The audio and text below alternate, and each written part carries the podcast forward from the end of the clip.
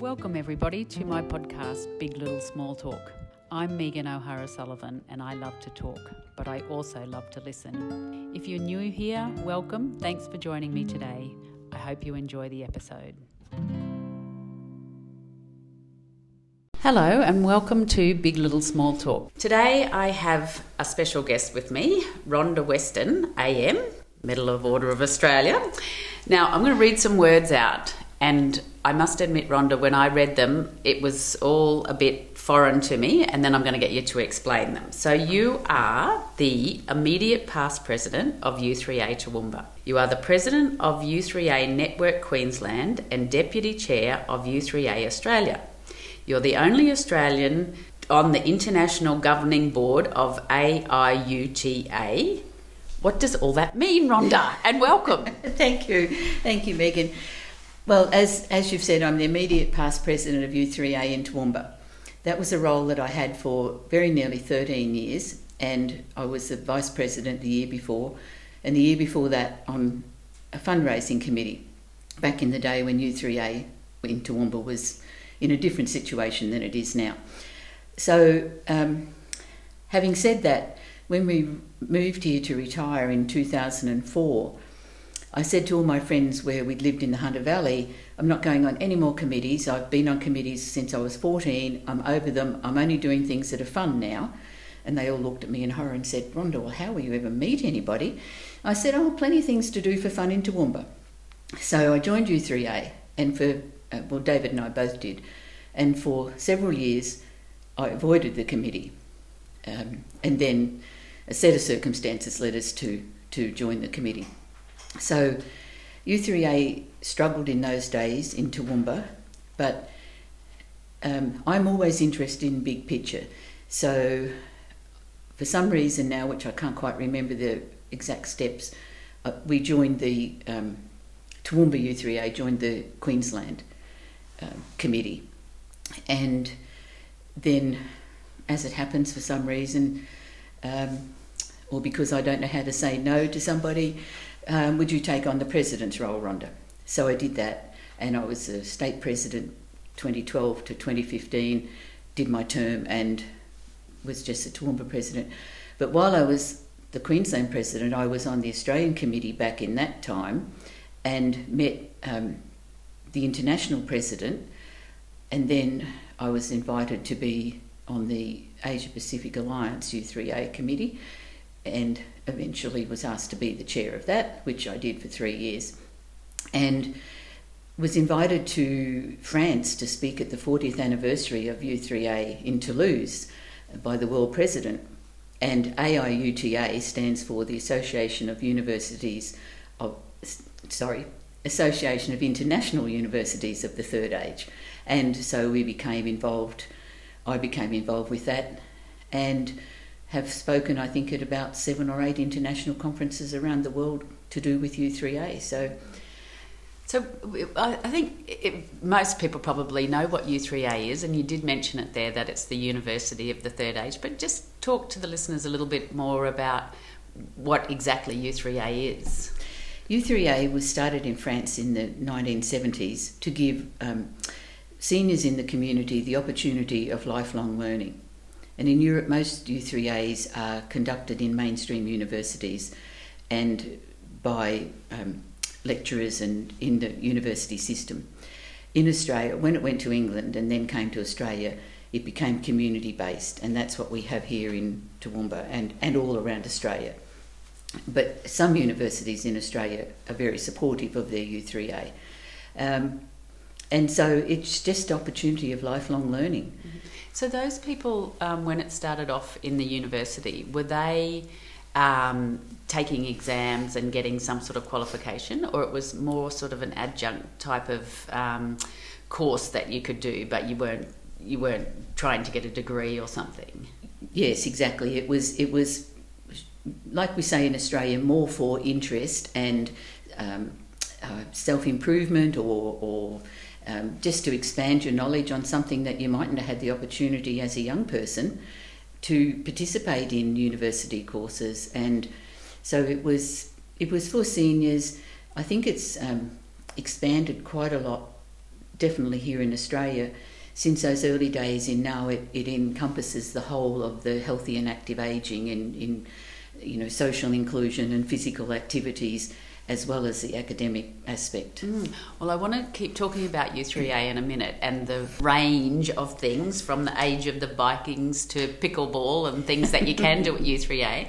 But I want to go back, Rhonda, to um, your early years. Like, you don't seem like the type of person who lived some type of um, quiet life and then suddenly became the president of the U3A International or whatever you've said that you've been doing. So tell me about where you grew up. I grew up a farmer's daughter, sugarcane, passion fruit, and pineapple on our farm in Nikenbah. And now you're going to say, where's that? if you've been between Maryborough and Hervey Bay, you've passed right through Nikenbah. My family were Danish um, settlers in that area back in the late 1800s. And um, my father and his brothers and most of my cousins in those times were all cane farm, sugarcane farmers. So I grew up on the land. Um, anyone growing up in the 50s and 60s, life was definitely different than it is now. Um, very ordinary, I suppose, um, life. Um, we struggled like most other people. There wasn't too much of anything available in those days. Um, we, we walked to school from five years old, two or three miles down this dirt track to catch the buses that went down the, the um, road. And um, I often think now, you know, that um, kids aren't even allowed to walk 200 metres to school unless they've got their phone and they text mum when they get there and all of those things. Um, brothers, most, brothers and sisters, Rhonda? I have two sisters, one older and one younger. Okay, you're the middle child? Yes, yes, definitely a middle child. Um, and and yes, we worked on the farm after school and weekends, same as probably a lot of country kids did in those days. Mm-hmm. And you went to school locally. What did you do when you went when you finished school? Um, well, I got a job because um, I guess mostly my upbringing was girls didn't really need a career. Um, you get a job and then you get married, and so I worked at the um, at the local um, marine centre, real estate agent, and then just before I turned 20, I um, made the really outrageous move and went to live in Brisbane. And so I worked at um, Queensland Book Depot for a couple of years. Met David while he was there. He was at Amberley doing his national service, as a lot of young men did in those days. And we got married, travelled around Australia. We lived in the West for eight years. Our girls were born in Rockingham. We did a year in the Pilbara, um, out in a closed mining town. Um, spent a day stuck in the desert about 80 k's from Marble Bar when the car broke down. Um, no cars went past for a whole day. Uh, had some interesting adventures over the years. So, um, were you working in this time? You were travelling around because of David's career, were you? Yes, yeah. David was in the mining industry at that time. I mostly worked um, where we lived, and we were in, a while in Gladstone um, and up in the Pilbara in Rockingham, and then we had two daughters, so in those days, mum stayed at home, and I didn't go back to work until our youngest daughter went to school. And by then, we'd moved to the Hunter Valley. Okay. And were you then sort of um, starting to get on, you know, the school P&C or the local chamber or starting in committee type work then? Well, yes, but I'd been doing it before then. Um, when we were young, we were in youth groups, and, and I was um, connected with, you know, the I can't even remember what it was called back in those Not days. the Girls Brigade. well, no, um, we went to junior farmers and the youth group at church and Sunday school, obviously. And yes, and then when my girls went to preschool, I was on the committee at preschool um, and then other guides, um, girl guides. My girls were, were brownies and girl guides. And um, after I finished work, um, many years later, I was the region commissioner for Girl Guides in the Hunter Valley. I had never been a girl guide, but my girls had. Um, So I'm starting to get a sense of how Rhonda ended up having the stellar career with U3A that you did. So you'd sort of taken on these leadership roles and um, were sort of used to the way executives work and things like that. Well, yes, and and I um, once when the girls went to school, I had a couple of different jobs.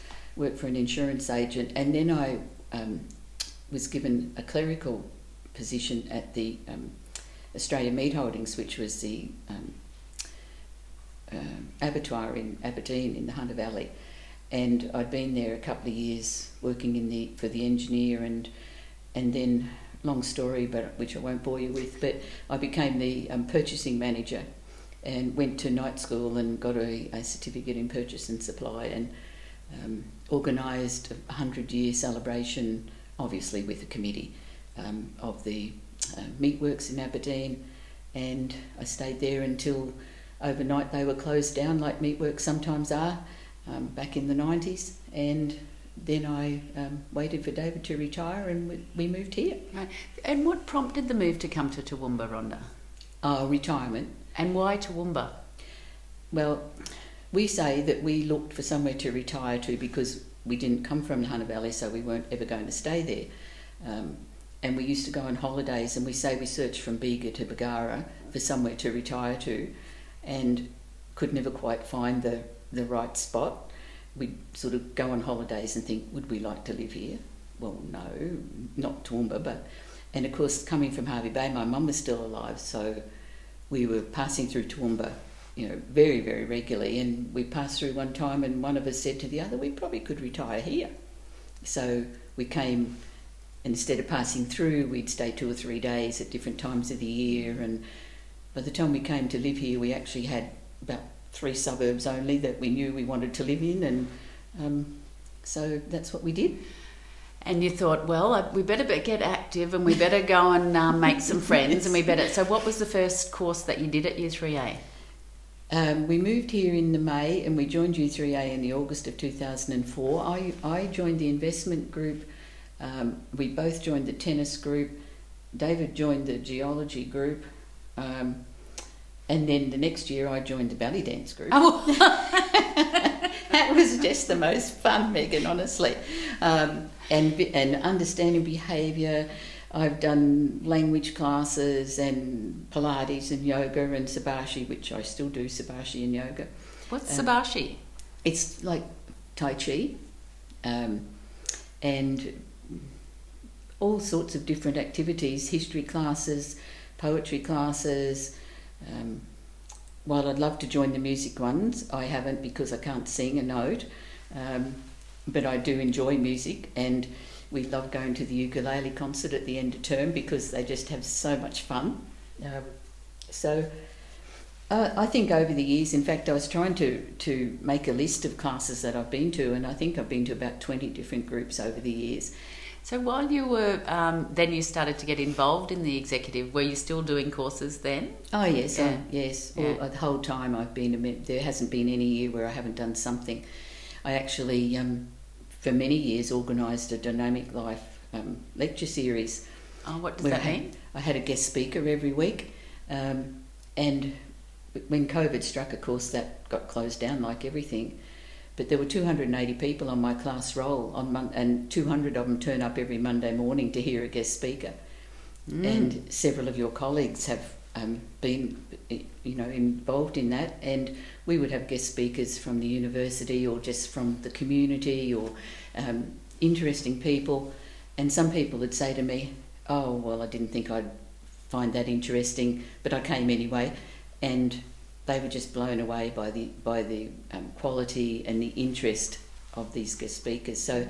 Um, well, I think um, I did make a, an appearance as a guest speaker at one of your lectures, and did. they were a very good audience. I yes, have to say, Rhonda, they laughed at all my lame jokes, and um, I thought, yes, I could. Um, That's I right, could... you did too. I remember that now. you did, yes. No, that great. was a lot of years ago, wasn't it? Yeah. Yes. Rhonda, who who decides what courses are going to be take uh, offered at U3A? Because and where do you get the lecturers from? Uh, everywhere.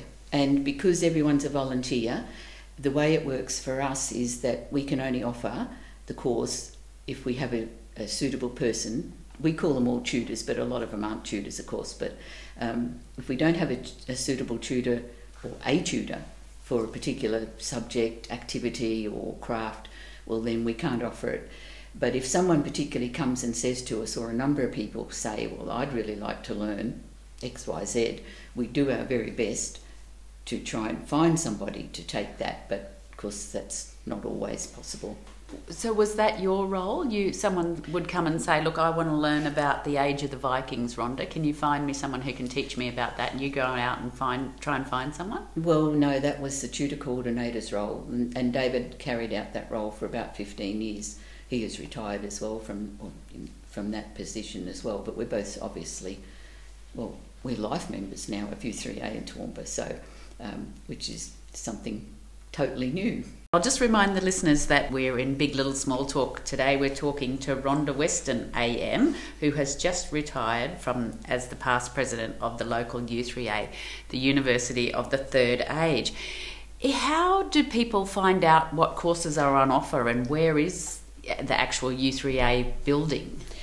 Well, U, U3A and Toowoomba don't own any buildings. We have our what we call our home at the Philharmonic Performance Complex in Harristown, and it's a really great uh, relationship and partnership that we have with the Philharmonic Society because they um, we've been there now I think since 2010, and they were like a lot of organisations struggling in those days. So we rent rooms there 52 weeks of the year, and probably a third perhaps a little bit more of our activities are held there. But otherwise, they're held all around Toowoomba from Crow's Nest, where we have a branch, to Pittsworth, where we have a branch. Schools, church halls, um, local swimming pools, table tennis association rooms, everywhere um, that the venue hire is not too expensive because being a community group and not for profit with no government funding whatsoever, um, we can't afford commercial rates for anything. Mm. Well, you made mention there of um, the other U3As in, in the region. I wanted to ask you about that. So, when did you expand out of Toowoomba, and was that sort of uh, an initiative of yours, or? Well, no. Um, there's 36 autonomous U3As in Queensland, and um, Toowoomba has been um, active since 1990. And not long after I became the president, um, Ros Scotney and a gentleman that was working at the council at the time approached us about having a U3A in Pittsworth, and that's how that branch developed. And they um, are full members of Toowoomba and realised that it would be to their advantage if they stayed members of Toowoomba instead of becoming autonomous. So that worked really well, and we had a, a coordinator in Pittsworth. And then about six years ago, I think, um, Crow's Nest wished to have a U3A as well, so it works the same way. And um, classes are held in Crow's Nest. There's a Crow's Nest coordinator, and in fact, um, that's Penny Pothero, and she has just taken on the role of president of the entire Toowoomba U3A. Go, Penny. so, Rhonda, I read that um, U3A Toowoomba has got 2,200 members, is that right? That was our number before COVID, but we lost a lot of members when COVID came, and those numbers about 1900 now, mm. so not quite built back up to pre-COVID numbers. And something like 190 classes, and that was pre-COVID as well. So we're down, I think, to about 150. So 150 classes are going at the moment. Yes, most most of them are weekly. Some are like lunch clubs and theatre things are, uh, are monthly. Sorry, and most things are weekly. Those things are monthly. So most weeks there's there would be a choice of well over a hundred activities that people could do in our area. Right. It's just an incredible sort of thing that's available for people, isn't it? It you is. Know, and, and what's the cost, Rhonda, for people to do things? I suppose it must vary, does it? Well, membership is $65 a year now um, in Toowoomba. So that went up just this year because of various things um, and hadn't been increased since 2008, Megan. So I said to everybody, if you can tell me something else hasn't gone up since 2008, I'd be happy to hear it. Um, but anyway, people still realise that annual membership is $65 and every year for the last 14 or 15 years, we've been able to offer even an early bird discount on that, so that's really great. And then, depending what activity you do, so if you go to an activity at, at our home at the Philharmonic, um, it's $25 a term for learning English or Chinese or French or whatever you're doing there. Um, if you play tennis or go swimming or table tennis or something, it would be a, a different cost because of the venue hire. Um, so I just can't imagine the sort of logistics of organising all of this and sort of organising the people in the class and the tutors. And do you have any paid staff at U3A? We do in Toowoomba. We're one of two U3As in Queensland. We actually employ a, a permanent person in the office that um, just for during the term. So our wonderful office administrator Trish Barrett has been with us now. This is her tenth year, and to have her there every day at the Philharmonic, where we have four classrooms, so you know we could have a couple of hundred. Well, we do actually have several hundred people pass through that complex in, every week, and um, so having someone there in our office available who is so um, exceptional at their job has been a great benefit to U3A in Toowoomba. Mm. You mentioned it just um, a little while ago about um, COVID, and I wanted to ask you about the sort of um, has the focus on the classes. I wanted to talk about the whether there's more sort of mental health classes and whether you felt that um, COVID drove a, a more of an interest in that type of thing, the isolation of people not doing their classes and things? Certainly, um, people were very, very keen to come back because of the social aspect. And I think probably that was the biggest thing that they missed because if you were studying a language, there were so many ways that you could still do that um, online while COVID kept us all at home. But, and did um, you do that? Sorry to interrupt you. Did you have? Did you go online with U3A for um, classes? We for did, ones that could do it. We did offer, um, and various U3As around Queensland and particularly Brisbane, they actually offered. I can't remember exact numbers now, but but well over hundred classes via Zoom. Um, we were a little bit different, I think, and I think it's partly because of we're country, regardless of whether we're a city or not. We are country, um, and people come to our classes in their own car. Hardly anyone comes on the bus. We won't go there about whether we've got a bus or not. Um, certainly, no one comes on the train because we definitely don't have any trains. Um, whereas in Brisbane, people had to catch public transport because their main U3A is right in the CBD of Brisbane. But here, um, and so we offered and offered to train our tutors in how to use Zoom and hold their classes if they could. Very few took it up, and the ones that did take it up found it wasn't really their thing or their students' thing. A few sort of persevered, but for the most part, um, we didn't have too many online here in Toowoomba. And I think other U3As. Um, I'll just edit this part out. Leroy, just closing the door on the phone call there. So, other U3As? Yes, um, perhaps offered more via, via you know, Zoom mostly. Mm. Um, and we haven't probably gone into more classes that noticeably mental health, but I know that we have a number and more um, participation in classes that deal with um, meditation and um, well-being, but not a huge number. Mm. So, but I do know for sure that um, being together with their little group of friends was something that all of our members missed. Mm. You and I have talked about it a few times. Um, a couple of funny stories. One that my mother used to say that she was going to university. She couldn't quite um, bring herself to say she was going to U3A. It says might say, say more about mum than, than, but also that my mother-in-law attended singing for fun. So she tell did. us about. You said you, you, you haven't been part of the singing group. What's the singing for fun? What do they do? And well, do they still go the singing? For yeah, oh, absolutely. And that's one of the groups that I think started around about. It was before I was on the committee, and I would suggest somewhere 2006 or something like that. Um, and at one stage, well, I think they've changed their location now, so they have a bigger venue. But at one stage, the venue that they had and the, and the leader of the group that they had had people on a waiting list for years because no one left and um, everyone just had so much fun and they sang all the old songs, the Singing for Fun group. We've started several other singing groups to try and accommodate those that were on waiting lists for years. And um, but the Singing for Fun group, they sing all the old songs. People come, and it's just so um, enjoyable and friendly. They sing for an hour, then they have a break and a cuppa and lots of talking, and then they sing again. And no one ever leaves it, so that was why there's such a long waiting list. But we do have that with a lot of our classes. If we get complaints, the biggest complaint is, I can't get into what I want to do. That's our, you know, if we had to have a whole page of complaints, that would be top, middle, and, and final.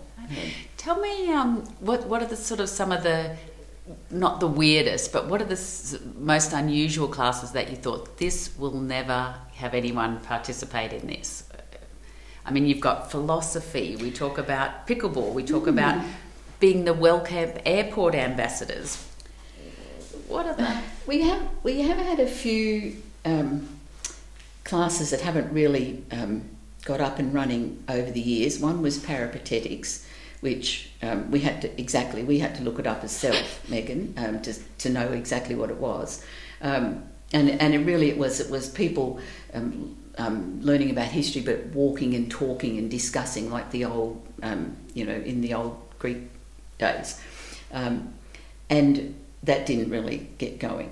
So that was so way out that I think people, it was just too difficult. The other thing, too, even though we have a lot of activity groups, um, perhaps some of the people who participate and enjoy in the more academic um, areas perhaps aren't as physically able, so you know, walking and talking was not their thing. Um, if you want to walk and talk, you join the walking group. Um, so that's probably the strangest one. We and we've had a couple of ones that um, probably weren't as popular as we thought they might have been. But one that, that really intrigued me was many years ago, we had a 70 something year old gentleman teaching tatting. And most of your listeners probably saying, well, what on earth is tatting? Um, but the fact, I guess, to me, it was strange because in my upbringing, men didn't do tatting. Um, very sexist sort of remark, but um, that's a fact.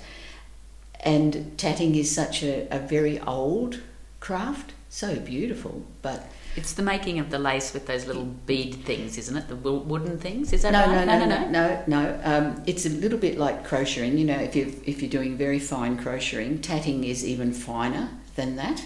Um, so, and that went for a number of years. But what was um, that gentleman's history? Why did he know how to tat? I think, if I remember, he told me his aunt had taught him as a child. And yes, it was fascinating. So, in that instance, would he have approached you and said, "Look, I'm a really good tatter. Yes. Um, can I teach a class?" Yes, absolutely. And and that's really how most of our um, tutors come to us. Or sometimes, though, we might have a class that's been going for you know a number of years, and the tutor, for whatever reason, health or whatever, um, has to step down but the class doesn't want to stop, we try and get someone from that group, like we did with Singing for Fun, where your mother in law um, participated. Um, when the tutor could no longer do it, someone from the group stepped up.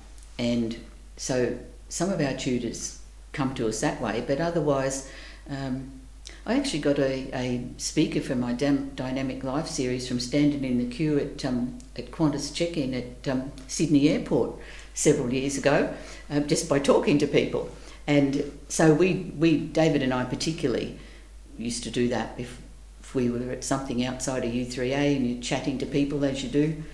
And, um, you know, if they have a passion or an interest, we encourage them to think about sharing it at U3A. Somehow that doesn't surprise me, Rhonda, that you might be able to um, twist people's arm to come and at least at least give a talk. I mean, it's very very time consuming your mm. whole role there, mm you enjoyed it obviously but oh, just yes. got to a point like all the travel overseas and all of that did you did you love that oh yes absolutely. Um, and would never have gone to some of the countries that um, we did visit because uh, they, you know, they wouldn't have been on our bucket list. But there was a U3A um, conference there that I was invited to speak at, and so we, you know, we decided, well, that's what we're doing with our life, so that's what we're going to do. What sort of things would you speak at at an international conference? Were you bringing an Australian perspective or a yes. Toowoomba perspective or Australian, what, what sort of thing? Yeah. Because mostly in U3As in Australia operate in the same way. Different areas and different states would offer different subjects, perhaps, because it would depend who was available in their community. Um, but I always spoke when I was overseas, this is how we do U3A in Australia. And um, depending what the theme of the conference was, you know, extra things were added at, at a particular lo- location or conference. Mm-hmm. I want to talk to you, Rhonda, about David's role um, supporting you here. I'll just remind the listeners that we're in Big Little Small Talk with me, Megan O'Hara Sullivan. We're talking to Rhonda Weston, AM, who needs to tell me about all of her um, accolades, I guess, in a minute. But um, I, I, want to find out because you have been fairly prominent in as as the president and things. And David, everything I read, um, David is a behind the scenes supporting you, making sure everyone's got a chair, everyone's got a drink, everyone's. How, how did how did he go with you having this very prominent job? Hmm, interesting question. he helps in lots of ways um, behind the scenes. Um, he's very good, for example, at um, creating beautiful PowerPoint presentations. So, if I'd write the, I'd write my um, presentation, and and um, he would work his magic and and turn it into a great PowerPoint. Um, back in the day when I was doing PowerPoint presentations, and yes, he has always been supportive in, in since we've been involved with U3A in the in the roles that I've taken. Um, he's happy to drive the car anywhere. If you say, "Oh, there's a conference that I have to go to in Townsville," well, you don't want to fly, Rhonda. We should drive, um, or or whatever the location might be. So that's usually helpful to me for him to be doing that. And as you said, just there, making sure the technology works, which is good, and tossing around ideas. He, probably over the years, his biggest complaint might be what we're going to talk about at breakfast because it'll be something I thought of at three o'clock in the morning, and so that's our topic for breakfast. Yes. I don't, I don't, I don't. want to sort of put too fine a point on it or, or make it a big deal. But you, you did say before, you know, that's a sexist thing to say, and maybe it's sexist of me, uh, sexist me asking the question. But you know, a lot of men maybe don't like their wives being very busy and, um, and, and, and being in that supporting role. And I guess, you know, it's a little bit unusual, isn't it? Yes, I suppose it is. Um, David is probably, um, and he would tell you this as well, probably more of a behind the scenes person. He's not. Um, he's not very interested in standing up in front of a room full of 600 people and giving a presentation. Um, Mind you, had you asked me to do that in the early 90s, I would have just hidden under the table. But now I don't even think about it now. Mm. And do, are you surprised by where you've how you've grown as a person, or uh, having such a huge role in an international role like that? Like, if someone had have asked you when you were forty whether you were going to do something like that, or did you always just think, you know, I've got a big sort of career up ahead of me? Didn't no, think about it? not for one minute. Never, you know, even though I've been working on committees, as I said earlier, most of my life, um, and I've probably mostly been secretary or president or something of the sort. But no, never for one minute um, did I think I would be speaking overseas or even travelling overseas, to be quite honest. Um, although we had travelled overseas a bit before U3A, but um, no, never occurred to me. And even when we came here, never occurred to me to think that I would be doing that. As I said, I wasn't joining any more committees, I was just going to do things for fun. Mm. tell me about getting the um, the Medal of the Order of Australia. How how does that work for people who don't know? You get nominated by someone. Someone nominates you, yes, and then um, it's quite a process and can take a number of years for from the nomination to the to the actual award. If you know, I I I got no idea how many people get nominated and don't receive one, um, but um, and then I was very surprised after I did receive one a number of weeks to find that there's a whole Order of Australia association, and we have a Darling Downs branch. So when you think you know things, don't know anything. You haven't taken that on and um, started organising, you know, catch ups or anything like that with your fellow um, AMs or they OAMs? Do, they do have such a twice a year, or at least twice a year, they have, um, uh, you know, morning teas here in, in Toowoomba for the Darling Downs recipients. So that's really great because you chat to other people and. Um, so I mean, you've had that, and you've had sort of citizen of the year and all of those. Like, are, are you sort of surprised by that, or you just have taken it all in your stride, Rhonda? oh, surprise! Yes, surprised when it happened, and and um, um, because we in 2019, David and I were citizens of the year and region citizens of the year. That was a huge, you know, huge surprise. Um, something that you never ever expected or thought I would be receiving any accolades of of that sort. Um, I was always sort of a an average student at school, and um, you know nothing nothing really outstanding in the way of academic qualifications or any any of those things. So so to to receive um, it's really very humbling, I think, to receive awards of that um, um, calibre and and yes, you do mm. get over it though, I suppose. you don't believe your own publicity, you reckon? well, and I suppose you don't think about it very often. Is probably what I'm. It's not mm. something that you think about. You're not getting upgraded on a flight or anything like that. No, no, no. Oh, disappointing. what about your girls, Rhonda? What did they go on to do? Study with such a dynamic pair of, set of parents. Well, our, our we have one daughter who lives here, and our one grandson still here. We have two grandsons, um, and we have a daughter in Melbourne, and she's a missionary, and she um, has been in that role um, pretty well ever since she left school. She's um, travelled to Malaysia and Samoa and South Africa, and and now says her mum, thank goodness she's safely in head office in Melbourne, um, and in Australia so um, that's what our eldest daughter has done, and our youngest daughter has been a mum, and um, and she's still here. Her youngest now is a teenager. So, mm. yeah. was faith a big part of your? Um, you said you mentioned that you went to Sunday school and you went to church. Is that part of a big part of your life? It was growing up. Yes, um, you know, all of our all of our cousins and everybody pretty well church was a, was and Sunday school were a part of our whole upbringing, and um, and we participated and were involved in um, a church in in the Hunter Valley, and Christina has um, continued working in in the mission area with her organisation.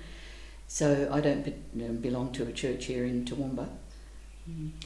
You've come to the come to the right place for, joining a church. It's um, it's, it's full of churches. churches. That's right. Indeed, yes. What um, what are the? Let's just go back to U three A for a second. I, was, I wanted to ask you before. Um, is there sort of for people who are listening and thinking, oh, that sounds great. There's got to be something there for me. Is there a, um, a span of age groups? I um, I want to ask you, or you know, is it mostly people who have retired, or sort of young mums, or anything like that? No, it's it's university of the third age, and and the the broad definition of third age is um, your first stage is you're you're a child. Your second age is that you're a young um, adult raising children, and your third age is immediately that you retire, and long before you get to your fourth age. Oh, what's the fourth age? Is that the one where you're pushing up daisies? Well, no, it's probably when you're, um, you know, in the care of um, or um, somebody like that, Mm. um, or perhaps housebound because of your age and your um, ability, your you know mobility and whatever. I remember years ago I was at a conference and and Professor Barry Jones, I'm sure everyone remembers who he is, um, is the patron of of the Australian um, U3A, and he was heard to say that. Um, He's going to spend as much time as possible in his third age, and if he has to spend 10 minutes in his fourth age, that'll be too much. That's right. And I think that's really brilliant. Yeah. So, But if there's younger people who want to come along, you're not um, saying no, you can't come. Yeah, yeah. um, because we only do things during the day, and um, you have to be in your third age to belong Oh, to you do. U3A. You are. Yes. You are saying you no, Mm, you can't yeah. come. Pretty Rhonda, well, that's yes. not ageist, is it? Are we are we allowed to be ageist and, and reverse age Yeah. ageism? well, you know, there's a whole lot of debate about it, but um, and most of our programs are for seniors. Well, all of our programs are for seniors, Mm. um, and you have to be able to participate in them to be able to to attend. Mm. The reason I ask is my sister um, thought that she'd like to join a singing, singing group, but she didn't want to go somewhere where it was all too serious. And she went to this group the other night in New Farm, and she got in there, and they said, "Are you a soprano or a alto? What some of the other things are?" And she said, "I didn't even know what I was." And, and they start off, and they were very serious, and um, she realised that she was in the wrong place. And but I guess you know people do want to do things like singing for fun, or you know. And we do have chamber singers at, at our U3A, and a lot of the U3As do. So if you just want to have fun singing, um, then go to Singing for Fun or Dinky Die Bush Ballads or Sing Sing Along. Um, there's a number of those singing groups that are wholly and solely just to enjoy yourself.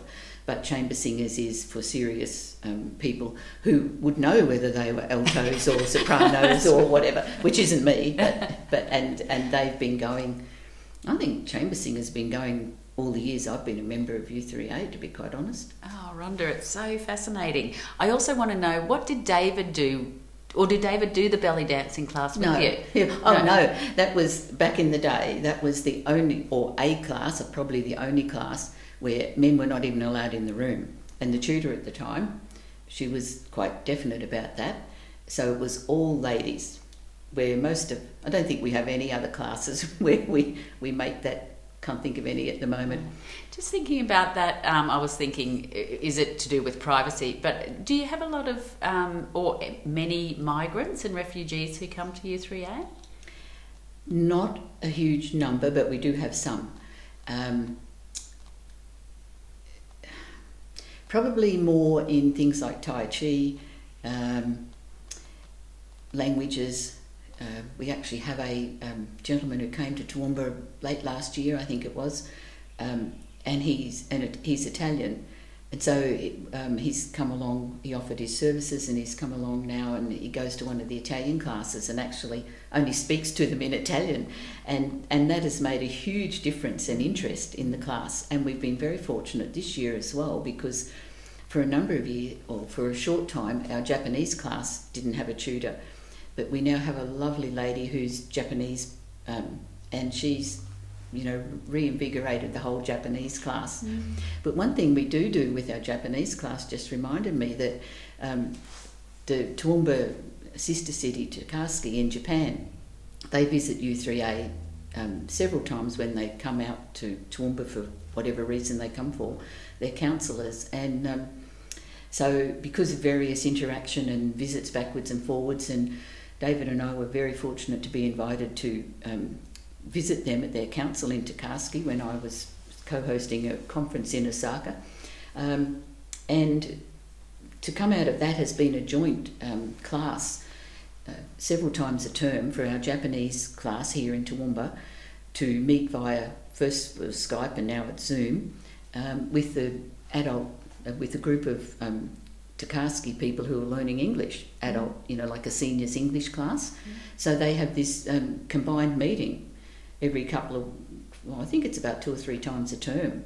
Well, listen, I'm just running out of time, unfortunately, and there's a couple of things that I want to ask you. Rhonda, um, what's the worst piece of advice someone has given you, do you think? Do you know, I think go back to something I mentioned touched on briefly a little while ago was that when I was growing up in the 50s and 60s, girls got married, they didn't need a career. And to me, well, it's probably not so much advice. I suppose it's advice in a way, but but I think that that's something that that is just so not heard of in today's society. And had I been growing up now, it would be totally different. Mm, that's true. Yes, we've ha- we've come a long way. We have, whether yes. we're there yet. What about the worst piece of advice you might have given someone? Can you think? No. I don't actually think I go around giving advice. so I don't know. I don't know. Perhaps you should ask my daughters. Could be too. Well, sort of on on the um, the theme of um, that, who do you think in your life has been the most influential influential person in your life?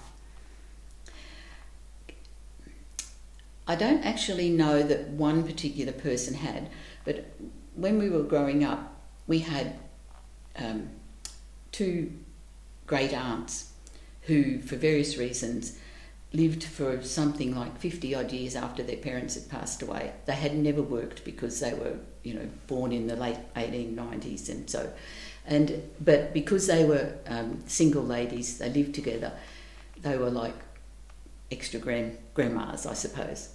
They were very gracious ladies, very quiet, um, and they loved me unconditionally. And if I looked back, those two ladies who I loved dearly, and in fact, I named our eldest daughter um, as her, one of their second names. Um, they were two ladies who I think influenced me greatly. Um, they were independent. Um, they were quite elderly, both in their sixties when I was born. Oh, elderly. And but but for many many years they travelled. They just hop on a train and go to the Blue Mountains from you know from Hervey Bay and and they were independent, but they were just such gracious ladies. I think their influence was really important in my early years. In my latter years, one of David's aunties, she was um, a really special lady, and many a time when we've sat and chatted, um, I often think back on, on her and her life and how she lived her life. So, so two great aunts and one Yeah. one of David's aunts. Yeah. So your the the two great aunts. What were their names? Phoebe and Ruth Pop. Okay.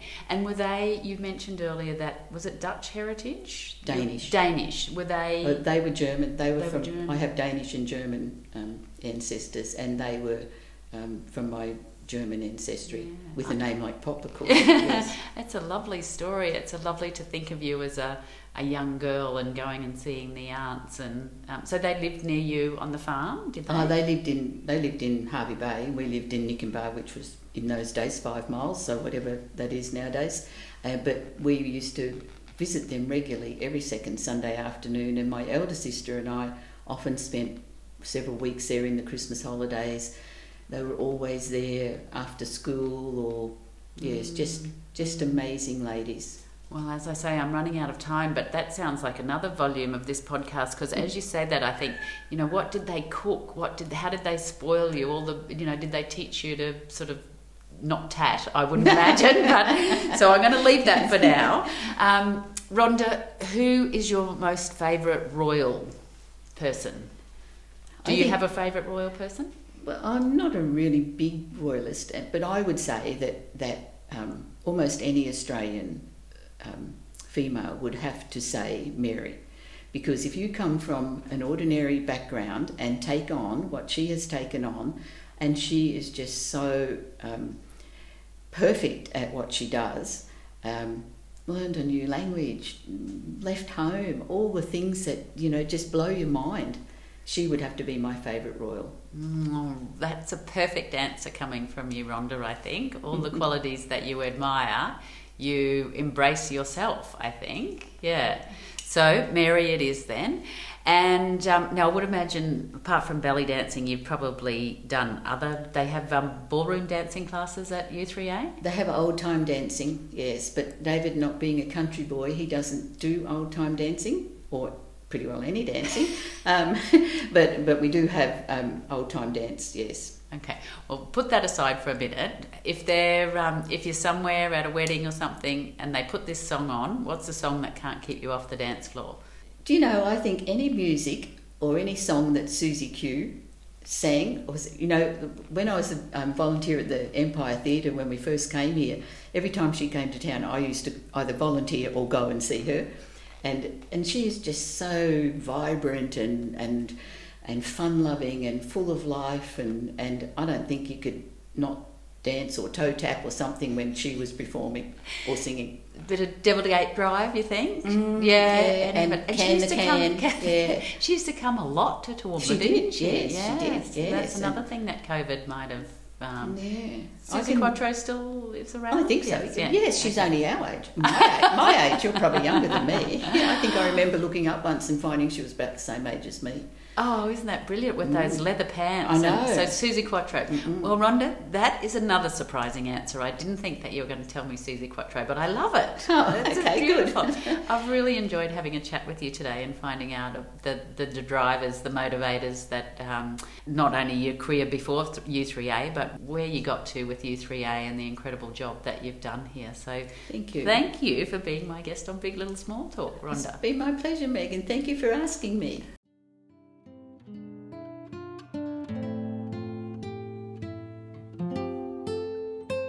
That's it for this week. Thanks for joining me on Big Little Small Talk. I hope you can make the time to join me next week. If you've enjoyed this episode, please subscribe on your favourite podcast app.